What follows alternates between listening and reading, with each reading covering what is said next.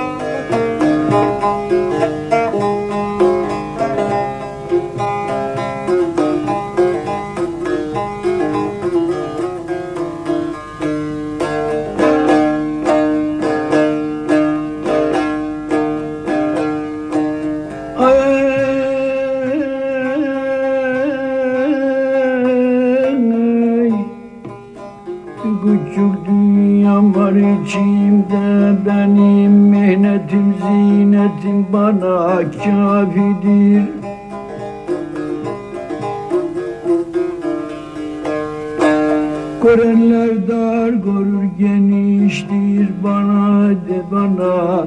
Sohbetim ülfetim bana kafidir.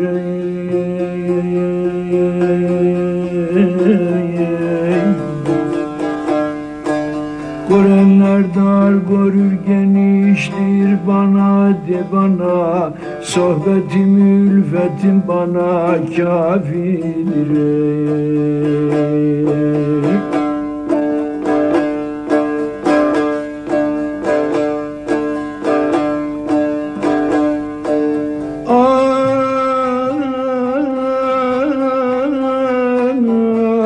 İstemem dünyanın saltanatını Süslü geyimini, arabatını.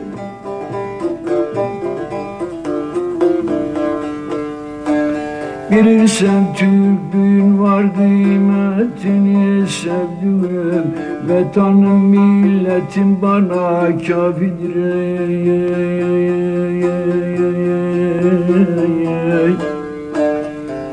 Bilirsen Türk'ün var kıymetini sevdiğim Vatanım milletim bana kafidir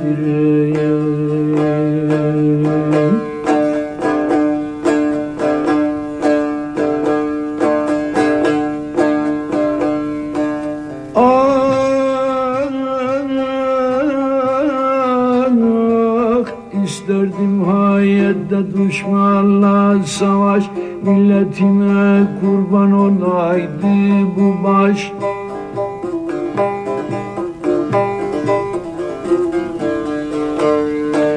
Nasip değilmiş şehitli kardeş de kardeş İmanım niyetim bana kafidir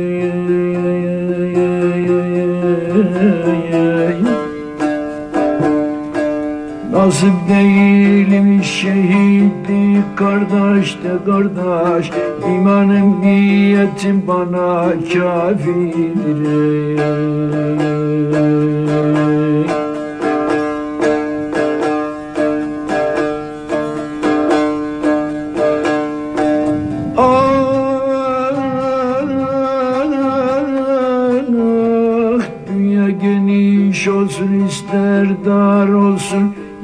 ki kalbimde iman var olsun.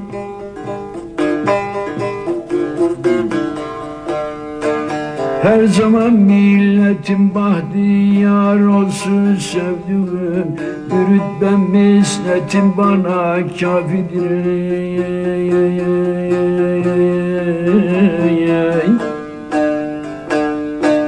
Her zaman milletim Nimetin bahtiyar olsun sevdiğim Yürütmem misletin bana kafidir.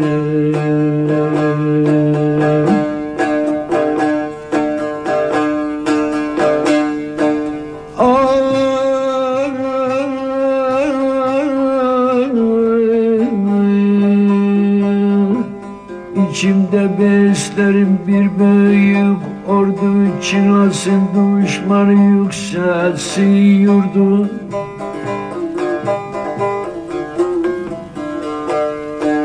Azmi zehriyeti Veysel'in derdi vay derdi. İşte bu niyetim bana kafidir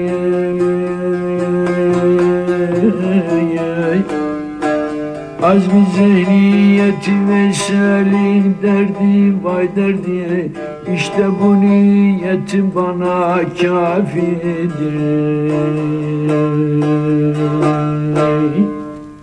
继续回来，行走的耳朵。现在我们听到的是一盘磁带。这一位老先生其实一九七三年就已经去世了，他是一个非常重要的土耳其的阿西克，就是民间的游吟的诗人阿西克 Vessel，他的名字。那么他的唱片，我少吧？我在整个的欧洲呃市场没有见到过他的唱片，但是我曾经有过过他的一个磁带。很多年前还有一张他的黑胶是是一个七寸，但是当时好像被划坏了，就没有听。最近找出。这个磁带跟大家来分享，这一位年轻的时候非常小的时候，几岁的时候就已经两次事故失明的这样的一个被命运抛弃的人，借由他手中的这把乐器巴格拉玛，我们在很多年前介绍过这个乐器啊，萨子的表弟，他是一个非常重要的弹拨乐器，中亚的弹拨乐器，借由这种乐器，它变得光彩熠熠，它的声音其实跨越了三个八度。其他的曲子，其实下次有机会再跟大家分享。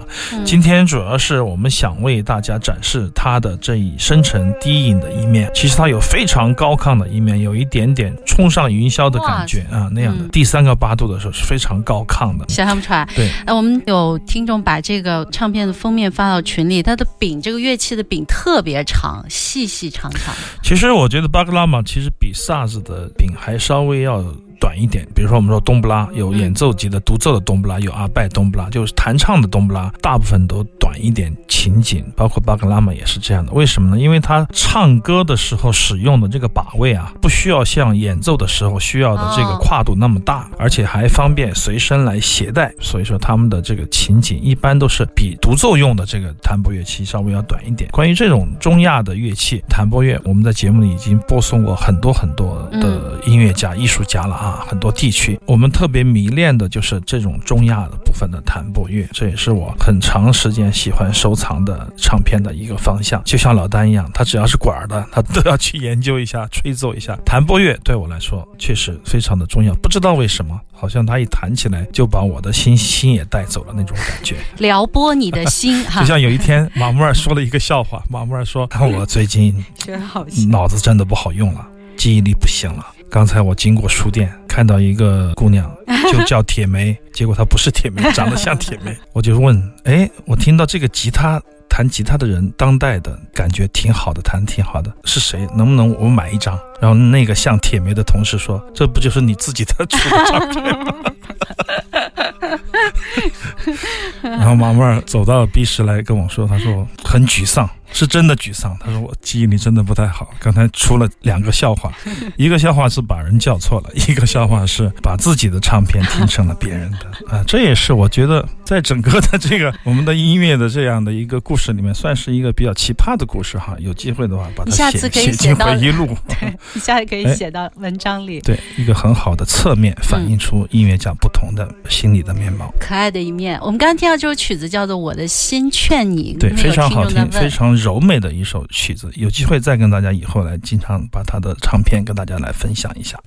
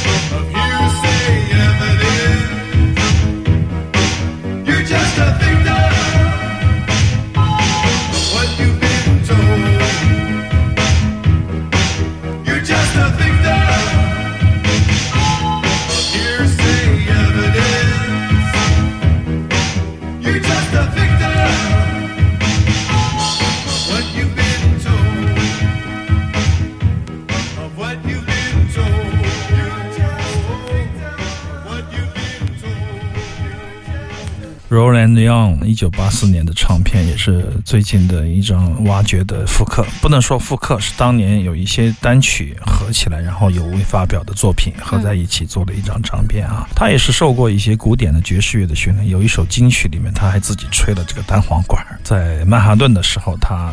自己做这样的 new wave 音乐，自己的工作室，自己洗澡、睡觉、吃饭，醒来就是直接走进录音棚。他很怀念那段时间。关于这些故事很有意思。刚才群里说了，那老马的故事说过两遍了，说过节目里没说过。老马可以失忆，我就不能失忆了。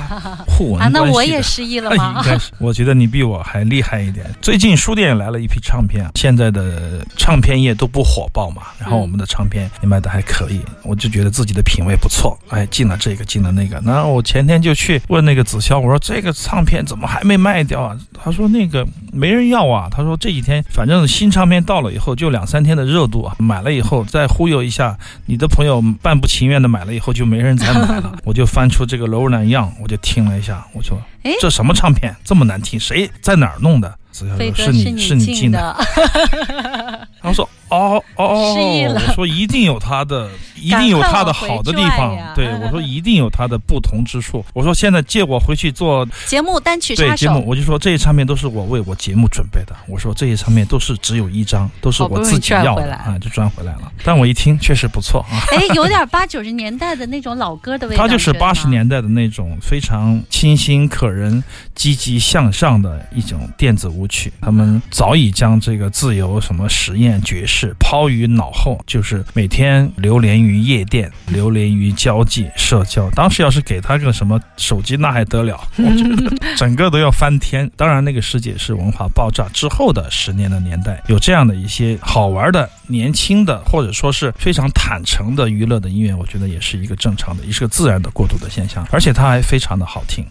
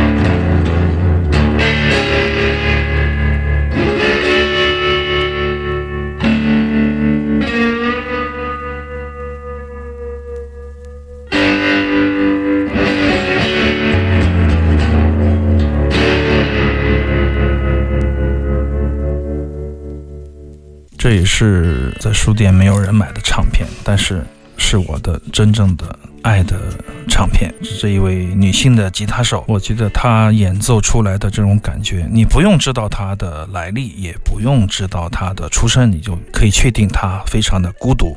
只有内心真正孤独的人，我觉得一直在流浪的人才可以弹出如此伤痛的原声的吉他，一点点的失真吧，可以说是这种只弹吉他，我觉得能弹到这样的境界，我觉得非常的伟大。他的名字叫做 Marisa Anderson，他是一个真正的流浪的一个。伟大的吉他手，我觉得他的作品可以听到整个的美国民间音乐一百年以来的幻象，可以看到一部老电影的闪回。你甚至觉得，如果有一部现代的片子，它是关于流浪的主题，比如说像德州巴黎这样的，如果他可以，那么他一定可以把这个曲子放进唱片里。他们是如此的贴切，又如此的曼妙，非常孤独的曲子。他就是一个邻家的，像一个农妇一般的这样的一个社会工作者。整个的九十年代，不是住在车上，就是住在帐篷。他也会为所有的人帮他们做营地、做厨房、厕所、修建厕所、打电话，就是为公共的群体一直在做事情。但是可能从来都没有想过他能成为一个。经典的吉他手，